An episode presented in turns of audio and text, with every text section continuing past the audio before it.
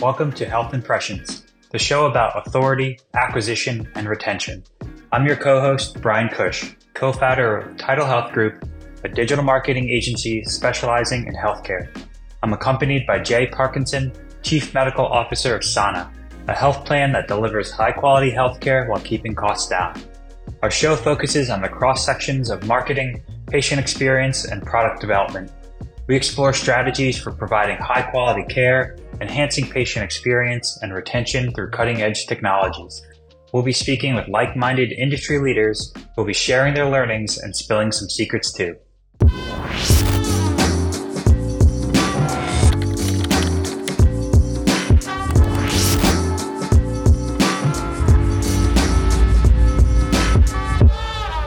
Welcome, Marc. Thanks so much for joining us on the show. Uh, I'd love to just kind of give you a minute platform, give us your breakdown on your background and where you are now. Sounds good, uh, Bryan Jay. It's great to great to join you guys. I'm I'm honored to be speaking to you both. Um, so my name is Marc Needham. I'm the chief growth officer for a company called Combinaut. We make a uh, marketing and patient acquisition platform called Sparkle. I have been um, on the client side of things in healthcare for a very long time, about uh, 22 years now. Uh, worked for Northwestern Memorial in Chicago, Scripps Health here in San Diego. I've worked for a national hospice provider called Compassus. Um, so very familiar with the healthcare marketing and digital side of things on the fee for service and um, end of life care side of things. Um, I've been working for Combinaut for about a year now and very much enjoying having conversations with different healthcare providers, uh, listening to the same problems that I faced across the course of my career, and really looking at ways that technology and digital services can address patient need through the lens of marketing. And so, very excited to talk to you guys today about how that uh, how that looks from a user experience perspective, from a patient experience perspective, and uh, what we can learn through some of the data that we still have access to, the, the ever ever shrinking pools of data that we still have access to. So, I'm really excited to be here. No, I'm really excited to be here for you to be here as well. Uh, we'll definitely touch on that ever shrinking pool comment, I think later in the conversation. But uh, selfishly, I'm really excited to speak with you. Even in our pre conversation, you do have some really unique integrations that give you an extremely unique view on just kind of the digital user journey.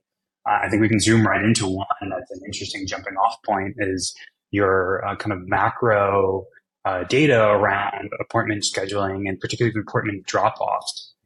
Yeah, absolutely. And uh, and so, like I said, the platform that we offer, and I think you know, I don't want to talk about the platform, but one of the things that we've done over the course of, of my career is as a healthcare marketer try to understand what's happening right try to understand you know we started out 20 years ago and it was kind of okay well we're driving people to a website and then the next step was okay well what's happening to the people after they come to the website you know we've got these forms being filled out we've got people calling individual physician offices to make appointments how do we know that we're being successful from a marketing perspective? And always, you know, through the course of my career, i am you know, a pretty selfish guy. And so I've looked at it from a selfish marketing perspective. How do I know that the efforts I'm making as a healthcare marketer are effective? And so that was the lens I came to things through was to, to seek to understand that more completely. And I think that was something that, you know, a lot of us in the healthcare marketing world did.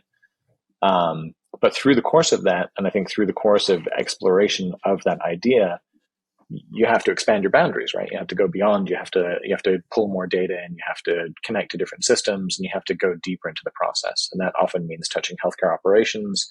It often means sometimes crossing that border into the clinical and operations side of healthcare to really understand what's happening to people after you've brought them in from a marketing perspective. So the platform, obviously, and, and my efforts on the platform over the years have grown from, hey, we're pushing people to the website. Hey, we're pushing people into a managed phone situation, into a call center that we're managing.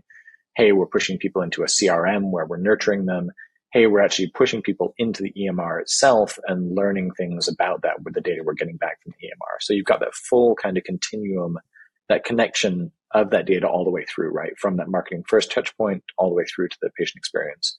And so as a byproduct of this, what we've got is, is the ability to drill into any one of those areas, right? The ability to drill into your marketing campaigns, the ability to drill into the call center experience, the ability to drill into, and what we're talking about, the appointment scheduling piece of things where we can say, okay, let's look specifically at individual pieces of this and say, where are people dropping off? And I'm going to share my screen really fast, and I'll um, and I'll describe this as we're as we're going. Can you can you see this? Okay.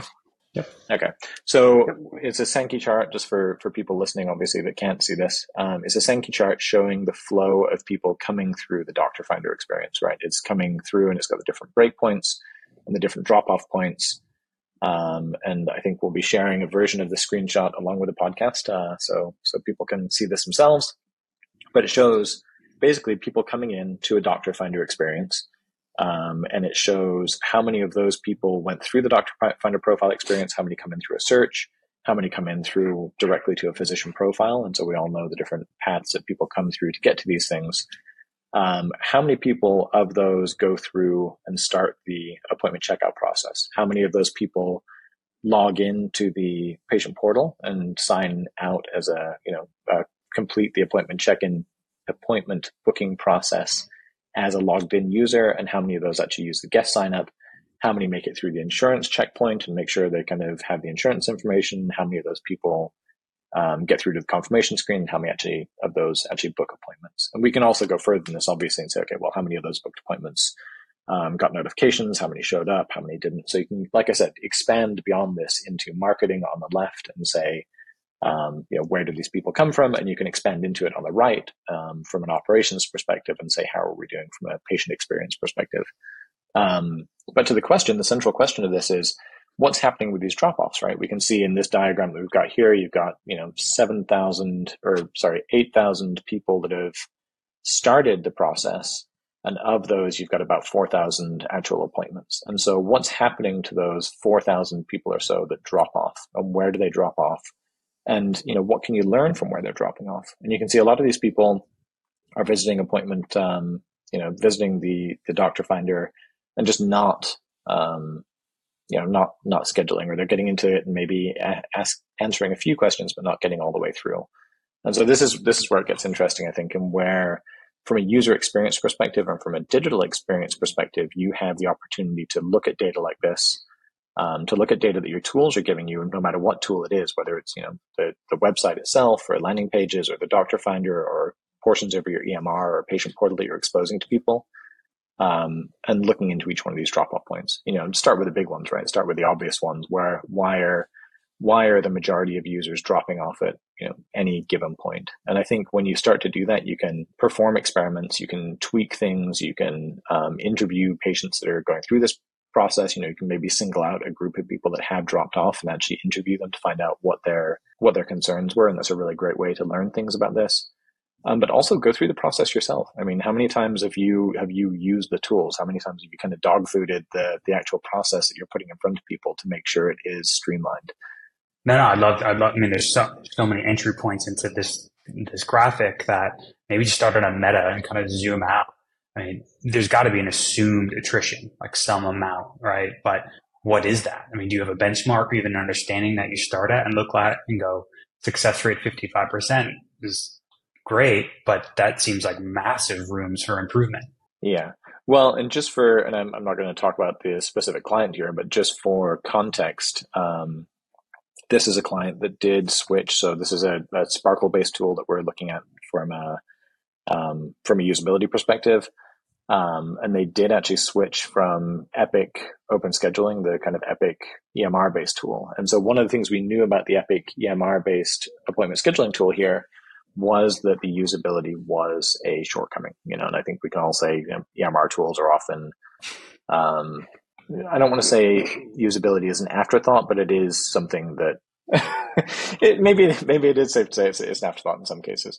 Um, and so they saw a very big lift. We had baselines from when they were using the open scheduling tool, and the, the baselines, just to be very clear, were were much much lower than this. And so there was a there was a big improvement, right? So you can say what are the what are the baselines if you put any tool in front of people people are going to use it and people will make the effort if they really want to to get through it but there's uh, a subset of those people that will drop out if you put hurdles in front of them and then the lower you can make those hurdles it's proven that if you keep lowering those hurdles more and more of that initial pool of people will get through that to the point where i think you can reach you know a very very high percentage of people actually making it through the process but you think about it in terms of practical things, you know, you can see that one of the areas people are dropping off in, um, not this one, but another version of this chart that I've got is the insurance checkpoint, right? Where people are asked to validate the insurance information either that we have on file or asked to enter their insurance information. And so from a practical perspective, thinking about my own experiences, that means going and finding the place I left my insurance card, right? And, you know, pulling it out and, you know, maybe I'm doing this between meetings or I'm doing this, you know, while my kids are doing something in the background or, you know, whatever it is. And oftentimes that means, um, I'll get back to this later. And you come back and your session's timed out or you, you, you know, something comes up and you end up doing something else. And just little things like that. Those are the things that I think stand between people. And Jay, you mentioned something as before we got on. It was pretty interesting that kind of the idea that, you know, that, that piece of information that is the important one often waits until after that critical moment to uh, to be delivered. And I think it's similar in situations like this where you have, um, you know, something that is important in the moment, but then if that moment passes, it's it's kind of too late. And I'd love to love to kind of hear what you guys think about that from a from a usability perspective and, and from that initial pre-clinical patient experience that we're that we're talking about here. Yeah, I mean, one thing that comes to mind that I think is really interesting is is the sort of rise of these sort of um, you know startups that that that tackle like one element of um, the patient experience. One of that is is um, or one example of that is as companies that target uh, eligibility. So you know, basically, just plug in your you know a, a, few data points about yourself, and then it goes and pings um, the insurers uh, to pull your insurance information. Um, is that something you guys have been exploring and, and, and working with, or is it pretty manual? Um, a lot of it is manual, right? I mean, there are there are some eligibility checks that go on in the background with these processes. We obviously do integration with the EMR based tools and some of their eligibility um, checking tools. Um, but yeah, a lot of it is, and some of this is client nuance, right? Some of it's you know different clients have specific nuance around eligibility and different requirements around different requirements that are set in the EMR that then kind of um, move move that forward in that direction. Um, but yeah, obviously, and I think that's a that's a really great opportunity for people too, right? Like finding these tools, finding these drop off points, and finding elements like that where you can give people a lift or hold people's hand or take something out of the process that is a an encumbrance to to getting it done. And so that's a really great example of of one of those kind of opportunities. Um, another, and, and like I, I think I've talked to you guys about previously, but obviously uh, is new to this conversation, is finding those points where someone might be far along this and might kind of come back, decide to come back to this later. But that idea of an abandoned cart what do you do with an abandoned cart, right? And obviously, in an e-commerce perspective, there's a lot of work that can be done with abandoned carts, right? A lot of it's kind of follow up emails and discount codes sent after the fact. But in the healthcare experience, in the healthcare consumer experience, I think there's an opportunity to do more, right? People, this is people, and I think, you know, going back to my own motivation for this, these are people not not 100% of the time obviously primary care people booking primary care appointments are a slightly different mixture than people looking at um, you know specialty care but oftentimes these are people in crisis right you've got people that are looking to make appointments that are in a time um, where there is a health concern there is a health concern for a loved one there's a health concern for a child and so these are not straightforward online consumer experiences. These are people that really need your support and need your help. Um, and so, what can you do to make it easier? And so, from an abandoned cart perspective, one of the things that we look at is okay, if someone makes it through a certain piece of this process, if someone's made the investment in forming a relationship with your organization, if someone has the need for this type of appointment, what can you do to make it easier for them? And one of the things we do is sometimes have, okay, well, let's have um, a subset of our call center or a subset of our you know marketing or marketing interception call center do some outreach right let's do we know that someone made it to this point in the process and dropped off let's let's trigger a phone call outbound phone call to these people to make sure that they're okay make sure that they were able to book the appointment some other way make sure they're getting the help they need and really help them through maybe those last two or three steps in the process um, you know from a dollars and cents perspective for an organization capturing that new patient obviously makes a lot of sense. But from a usability and a patient experience perspective, that extra hand holding and that extra kind of white glove approach really makes a difference in how that person views your organization, how they're going to engage in their own care, um, and sometimes in the in the the health and you know successful life of, of this person that you're able to touch. Right. I mean, if you if you've got someone that is frustrated by the user experience or is confused by how to access care, then if you can stop them from putting that off, if you can help them to access the care they need, you know, you, you could be saving a life. And I think that's something that is very easy to lose sight of when you're looking at aggregate numbers like this, right? Those people that drop off, there's a consequence to that drop off. Um, and that consequence might be, you know, I'm going to put my primary care appointment off another six months, but it might be, hey, I'm going to put off this uh, dermatological skin cancer screening for another six months, and you know, by then it might have spread, or it might have, you know, might be a different kind of outcome than you would have had if you'd made that appointment sooner. And so, looking at these numbers is great from a marketing and uh, you know P and L perspective, but it's also you have to remember there are human beings here that are that are dropping off, and you have to remember that those drop offs aren't insignificant things. People are dropping off because of frustration, right? This is an important thing they're doing, and those people are leaving the process because we've put something in front of them that isn't good enough. And so that's um, that's a big responsibility, I think, that everyone involved in this process has to uh, to those patients. So, Marc, one of the interesting things that I've dealt with in the past is um, at my previous company, Sherpa, we uh, used to refer folks to specialists, and um, you know, once you sort of refer out to the the beast of healthcare, you're kind of out of control of the experience. And what I thought was interesting was a lot of like negative reviews we got around those referrals uh, was because uh, patients didn't have time to schedule um, an appointment and they kind of dropped off. And then the, the specialist office would call them and say, Hey, you know, um, let's schedule your appointment. And that was a big turnoff to them which was it's, it's just such a wild thing. Healthcare is just such a weird, you know, uh, issue. Um, uh, and and and and that's something you also have to consider is just like, well, I'm maybe not ready to make this appointment. That's kind of why I dropped off. And like, how do you sort of protect um, that patient's experience? Um, knowing you know what their wishes are and, and and you know basically trying to find out when they're ready to actually psychologically make that appointment yeah, and that that's a really good point, and that's something that I've I've not listened to enough of the outbound phone calls to have experienced that, but I know, you know, as we were developing social media programs, as social media was kind of becoming a thing in healthcare, um, that was something we were really careful about, right? Was kind of when do we enter that conversation? When is it appropriate for a healthcare organization to enter that conversation? And when is it appropriate to do that kind of outbound outreach around um, around those experiences. And so I think that's uh, that's a really really interesting point.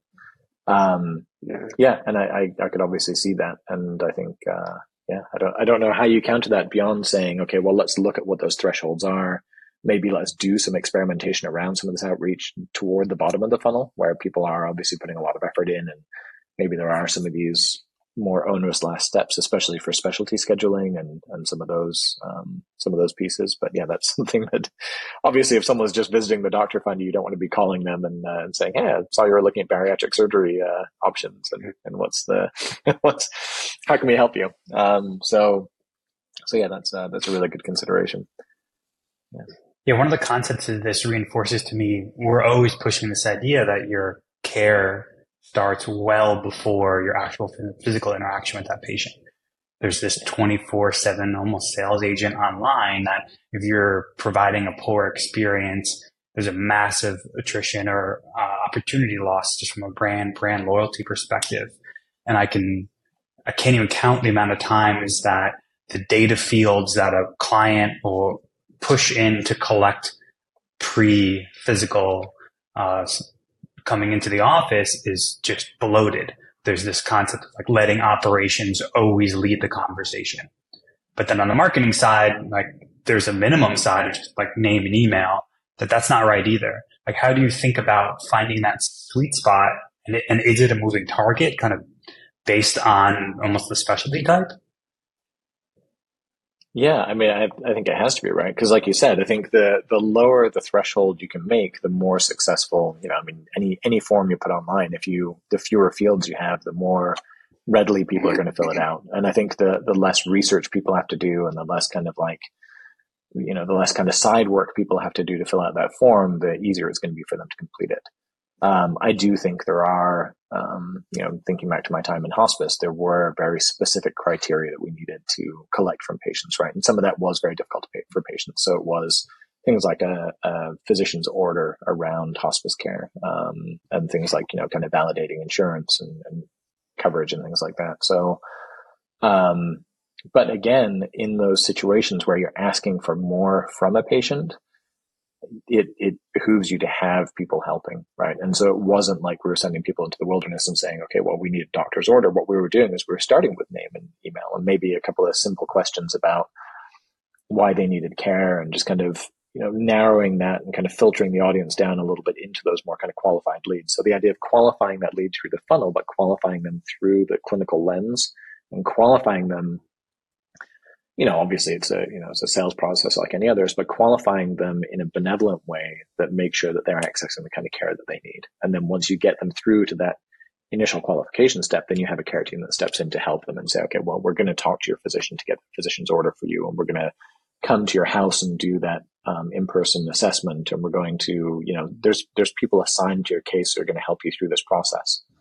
Um, and I think that's lacking, honestly. I think that's lacking um, in a lot of care in America specifically. I mean, you know, in a lot of other healthcare systems too, I'm sure, but in my experience in America, there is the idea that healthcare providers expect patients to know what kind of care they need and how to access it. And almost universally, that's not the case, right?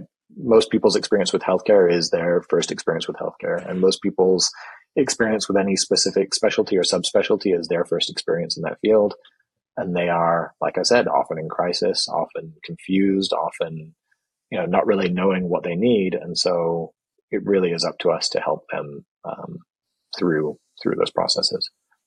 How do you think about that? And like, you're in a unique position. Is your technology often kind of leading in an advisory role?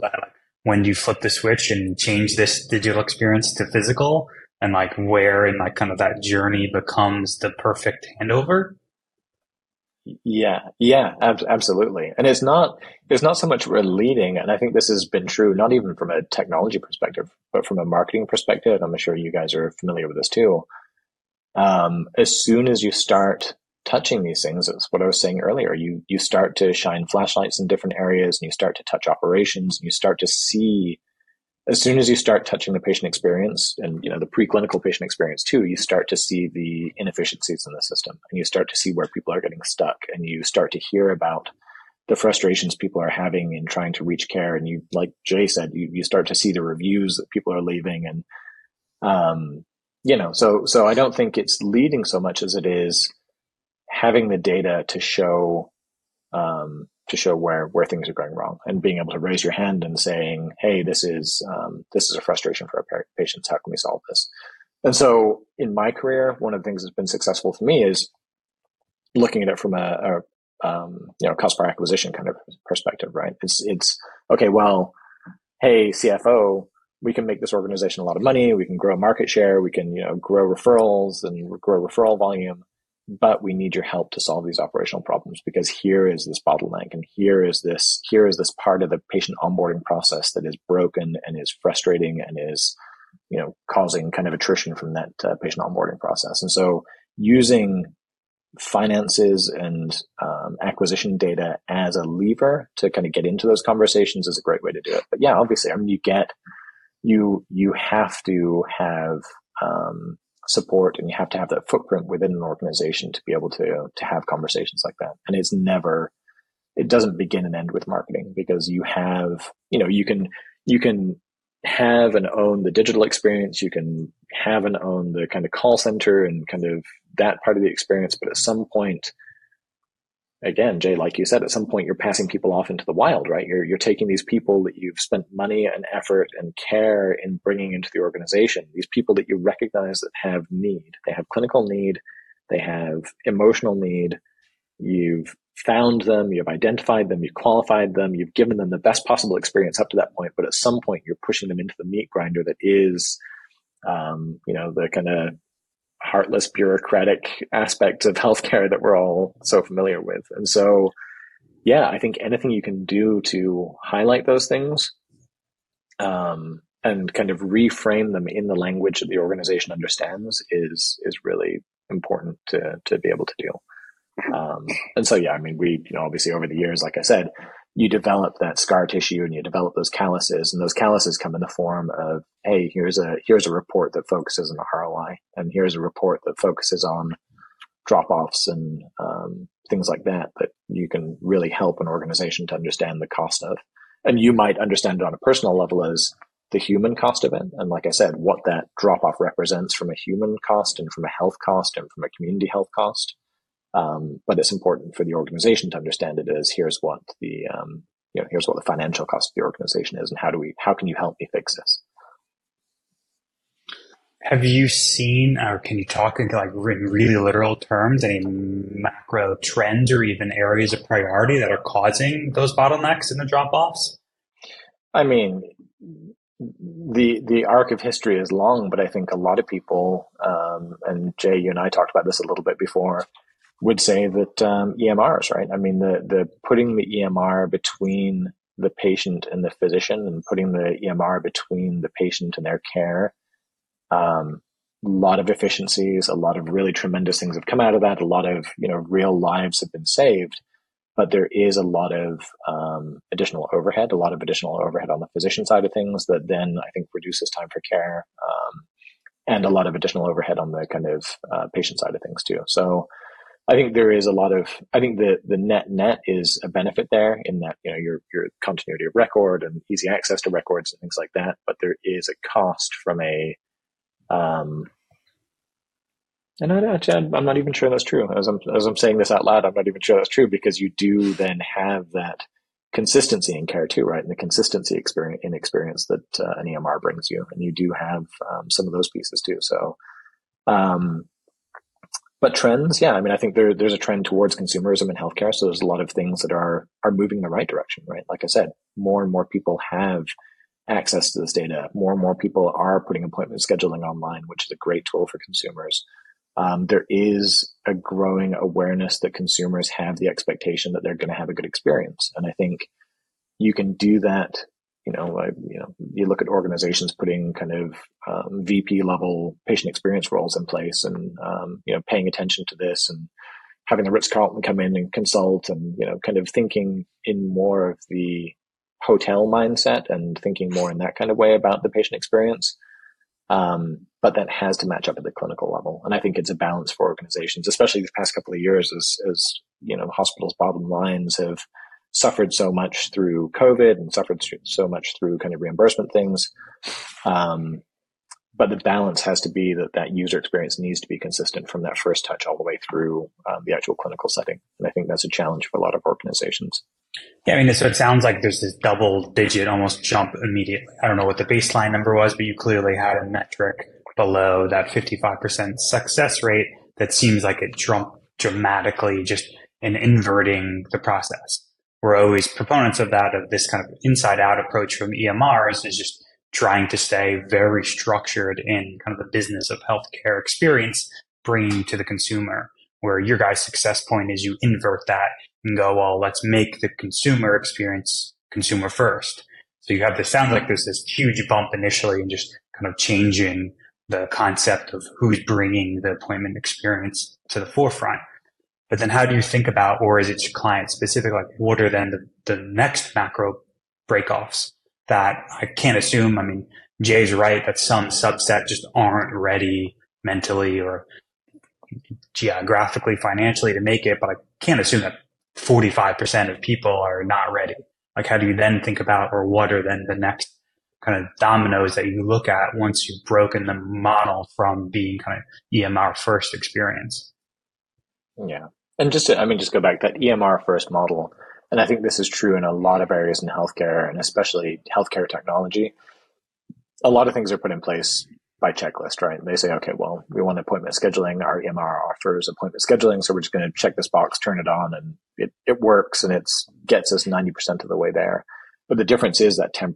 That 10% is the difference between a good experience and a, a checklist based one. Um, so yeah, you're right. You're absolutely right. Turning it, turning it from a how do we answer this basic question of turning appointment scheduling on into how do we actually extend how do we get people into the organization and how do we serve patients first instead of um, instead of just kind of serving the organization first?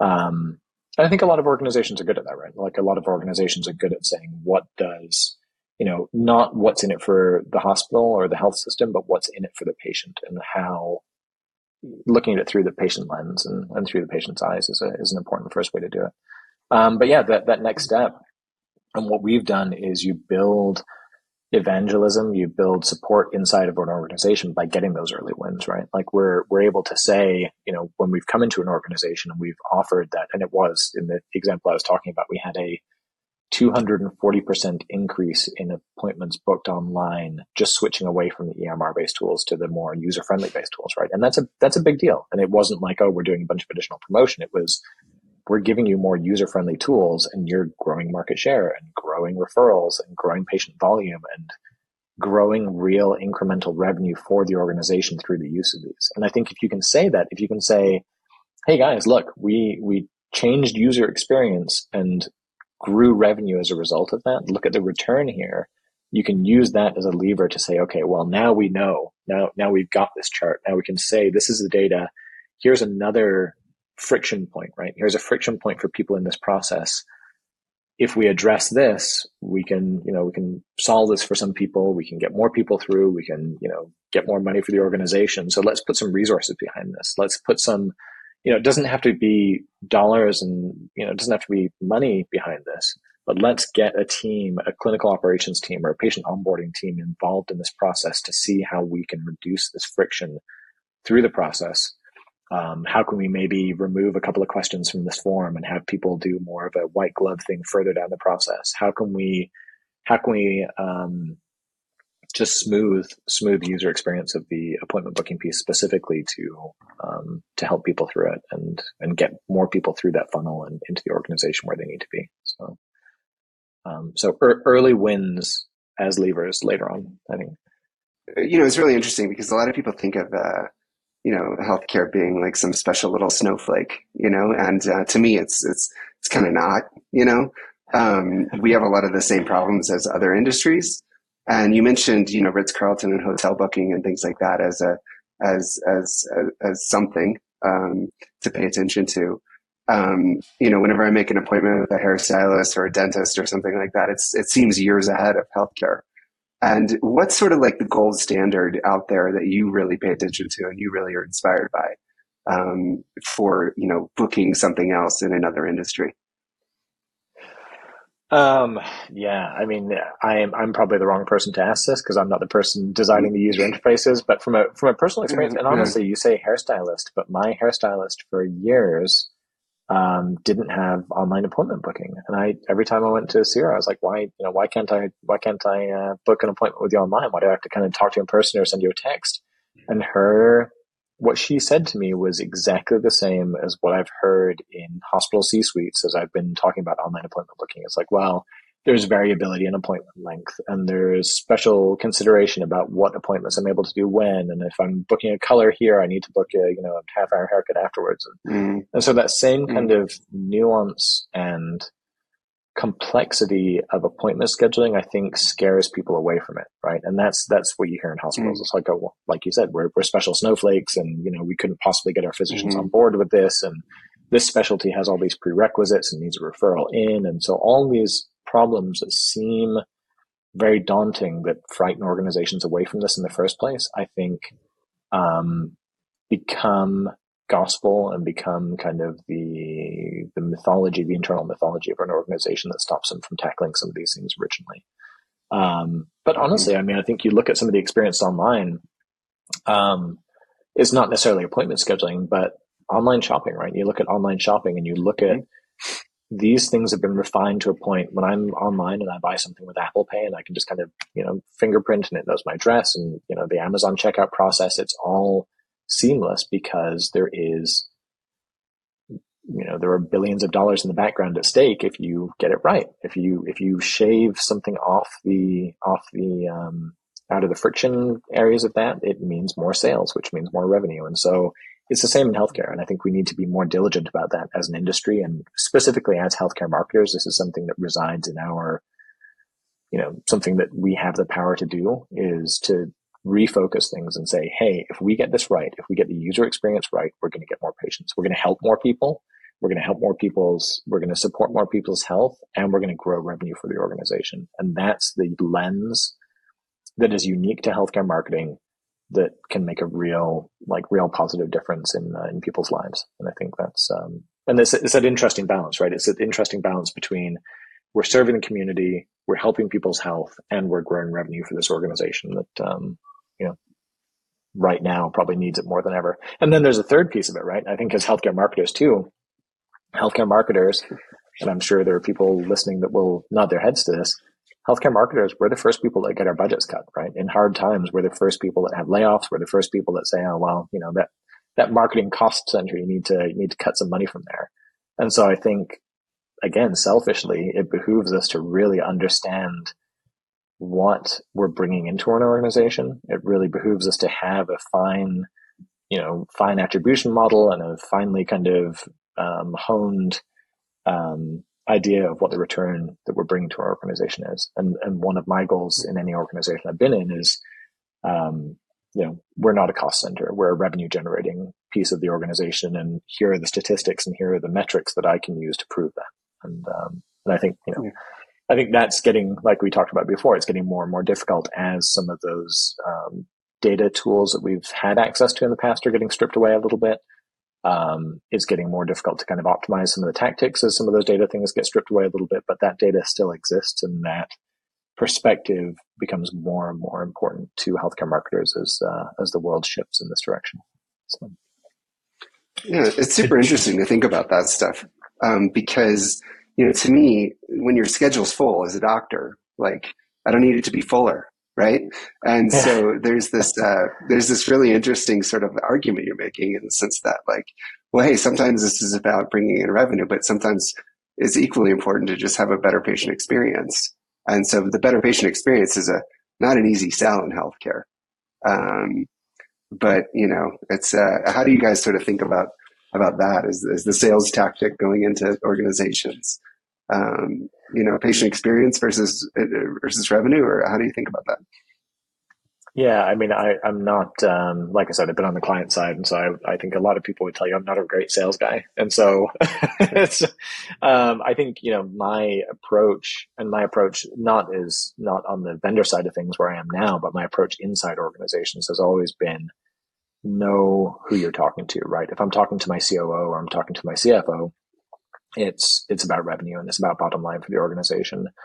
Um, personally, and speaking with you know my marketing folks and speaking with my own teams, it's about the human experience and it's about how can we best serve our patient population and how can we how can we put tools in front of people that are going to be delightful for them to use instead of a frustration how can we how can we make this experience something that's good instead of something that is something they have to do, right? It's not eating your vegetables. It's, you know, it's, it's a simple checkout process. It's, uh, it's something easy to do.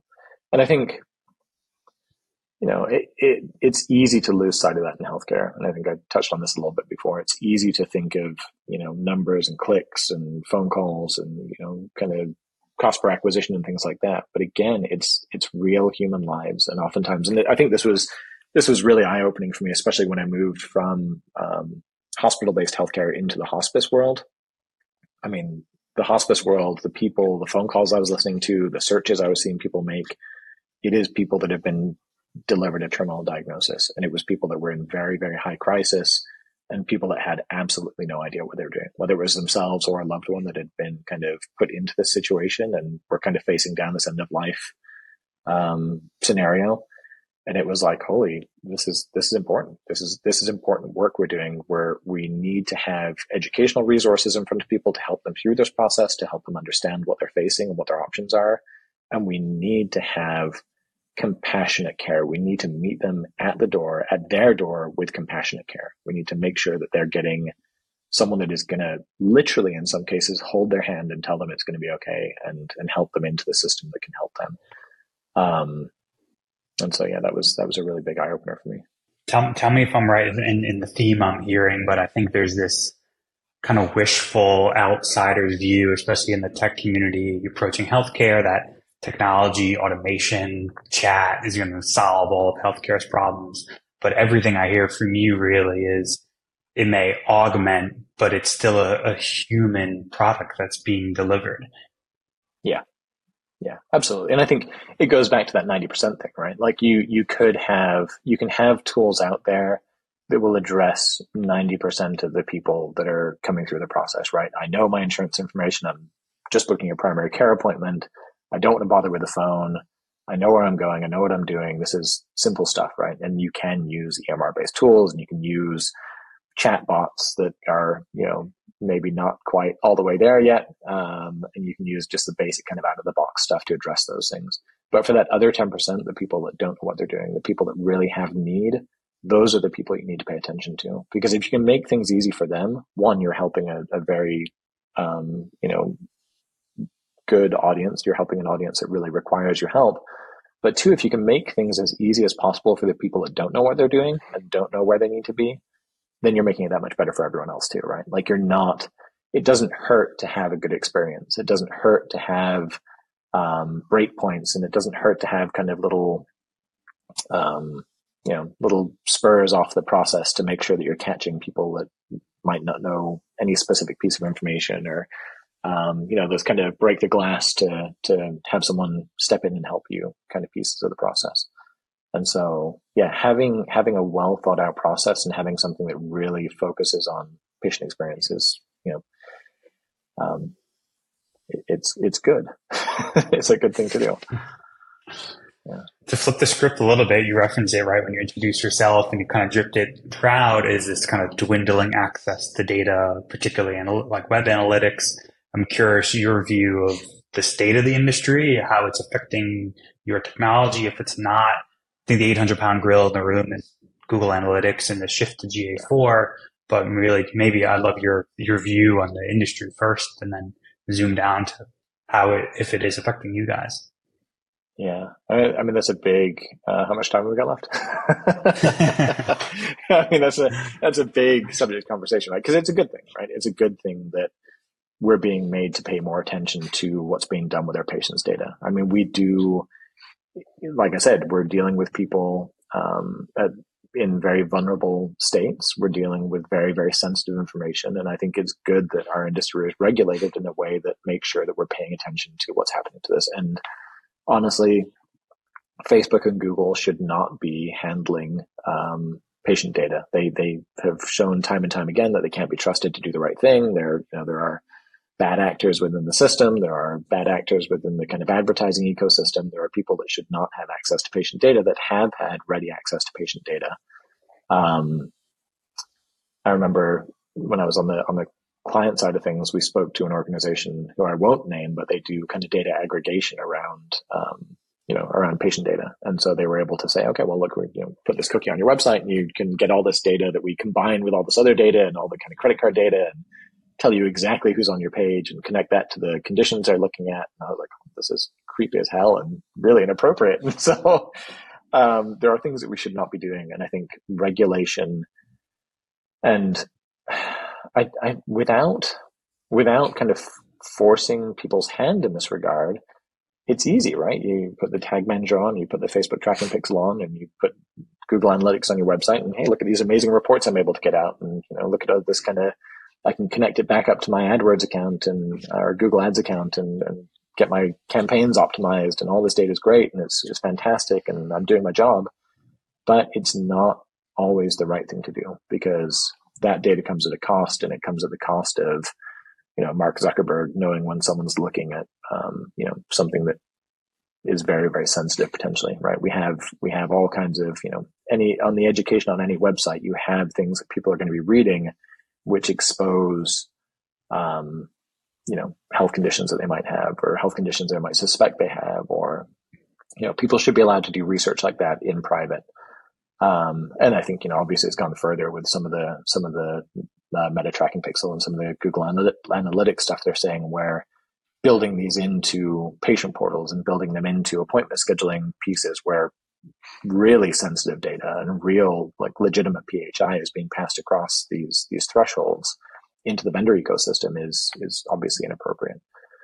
So on the one hand, yes, good, more more regulations, great. But on the other hand, okay, if we're saying as a healthcare marketer, I need this data to be able to see that drop off and to be able to refine this process and to be able to serve the right ads to the right people to get them into the care they need, to get them into a, a well optimized user experience on the front end because I'm able to use all this data for good, then it's a bad thing, right? So it's kind of, and, uh, and so you've yeah. got the two sides of that same coin where, um, and now especially, like I said, healthcare marketers, are looking at budget cuts and healthcare marketers are looking at needing to prove their results more and more.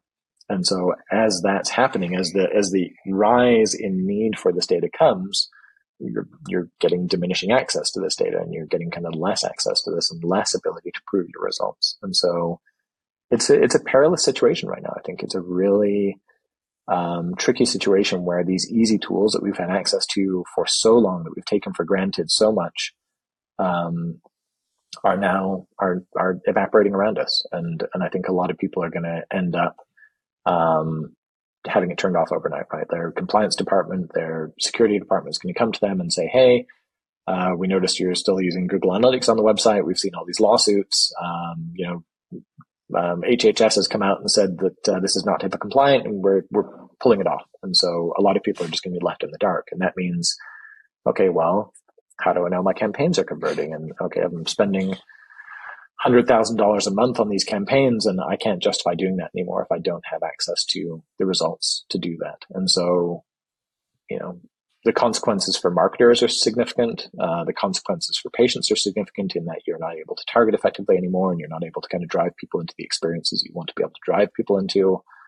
Um, but yeah, it's something that that really needs to be figured out very quickly, I think, and it's what was I listening to the other day? Oh, it was around the, the Silicon Valley bank collapse, but it was it was a quote from an economist that said things take an exceptionally long time to happen, but then when they happen, they they happen exceptionally quickly. And I think it's going to be a similar situation mm. here where this has been growing. I mean, 10 years ago, we were having a conversation about the Facebook tracking pixel. Like 10 years ago, we were saying, Hey, this is, this is passing data that it shouldn't be passing. And then overnight, it was a couple of lawsuits and, uh, and all of a sudden it's gone, right? And there were news stories and um, it happened very, very quickly. And I think we're going to see a similar thing with other um, other marketing data access points that we have. Oh, so. I, I appreciate you even attempting to answer, and it sounds like it walked us into what could be a, a clearly follow up conversation. Uh, I mean, I guess just to answer, like, I guess the assumption then is the data you showed us and really the data around that user experience is all non contingent on Google Analytics or Web Analytics. Yeah. Yeah. And that's something, you know, like I said, we had this conversation 10 years ago. And I think as an organization, the organization I work for now that makes Sparkle, we have internal analytics, right? We allow third party cookies and first party cookies, but we do um, URL based attribution. We do kind of first party session based attribution, and we're able to track people all the way through without having to rely on third party sources. And so it's data that we keep internal. It's in a fully HIPAA compliant environment. We, you know, we, we are very buttoned up around um, data security because we knew, we knew this was coming, right? We all knew this was coming. And so, um, yeah, we're able to, to do the, the rich reporting and look at the things that matter from an optimization and conversion standpoint without having to rely on Google Analytics. And actually we have, and uh, we've got integrations with third party tools like Google Analytics, where we're actually able to pass anonymized conversion data back upstream. So we're still able to we're still able to offer our clients, not to not to hmm. be the sales guy, but we're still able to offer our clients the ability to pass that conversion data back upstream attached to click IDs and things and allow them to optimize their campaigns without exposing them to um, to or their patients to um, to that kind of data data risk. And I think you know you said GA4. I think GA4 addresses a lot of this. GA4 comes a lot closer to um, the security model and practices that we know are are right, but that's going to come at a cost too, right? To to have GA4 um, you know configured around these use cases, you do lose access to to some of the data that we we really thrive on and and uh, find so delicious in healthcare marketing. So it's um, it's going to be it's going to be hard times, I think, for a lot of folks, and a lot of tools are kind of rising up now in the ecosystem to address that. But it is something that uh, is going to be an adjustment. Well, we appreciate your time and perspective, and it's it's nice to see a, a healthcare technologist that's clearly consumer and patient first in their approach. So, Well, I, I appreciate, well, appreciate the, uh, the opportunity to, to kind of talk at you guys for, for a while. Yeah. I thought that was a good place to end. It's interesting, this uh, next new era of healthcare marketing and what it's going to look like and, you know, um, how to optimize whenever there's just so many limitations. So uh, I'm just uh, can't wait to see how this evolves. Yeah, but it, it's crazy because you have the two different worlds, right? You've got this incredibly data rich world, and then you've got you know really tight limitations around some other pools of data, and so it's it's um, I think we're going to have kind of a uh, an era of the haves and have-nots, right? You're going to have people doing healthcare marketing the old way and, and getting limited access to the tools. And you're going to have people using some next generation tools that are going to be able to do things very, very well. And so it's going to be um, an interesting kind of period of change that we go through here. All right. Well, I, I appreciate uh, awesome. uh, appreciate the opportunity to come on and talk to you guys. It's been a lot of fun. Yeah, same as well. It's been great to have you. Thank you for listening to today's episode of Health Impressions Authority, Acquisition, Retention. We hope you found the conversation insightful and thought provoking. If you enjoyed the show, be sure to subscribe on your favorite podcast platform so you never miss an episode. And if you have a moment, please leave us a review. Your feedback will only help us improve the show. If you have any thoughts or questions about today's episode, we'd love to hear from you. You can connect with us on social media or you can send us an email at media at tidalhealthgroup.com. T I D A L healthgroup.com. Until next time, keep exploring, keep learning, and keep pushing the boundaries of your knowledge. Thank you for tuning in, and we'll see you again soon.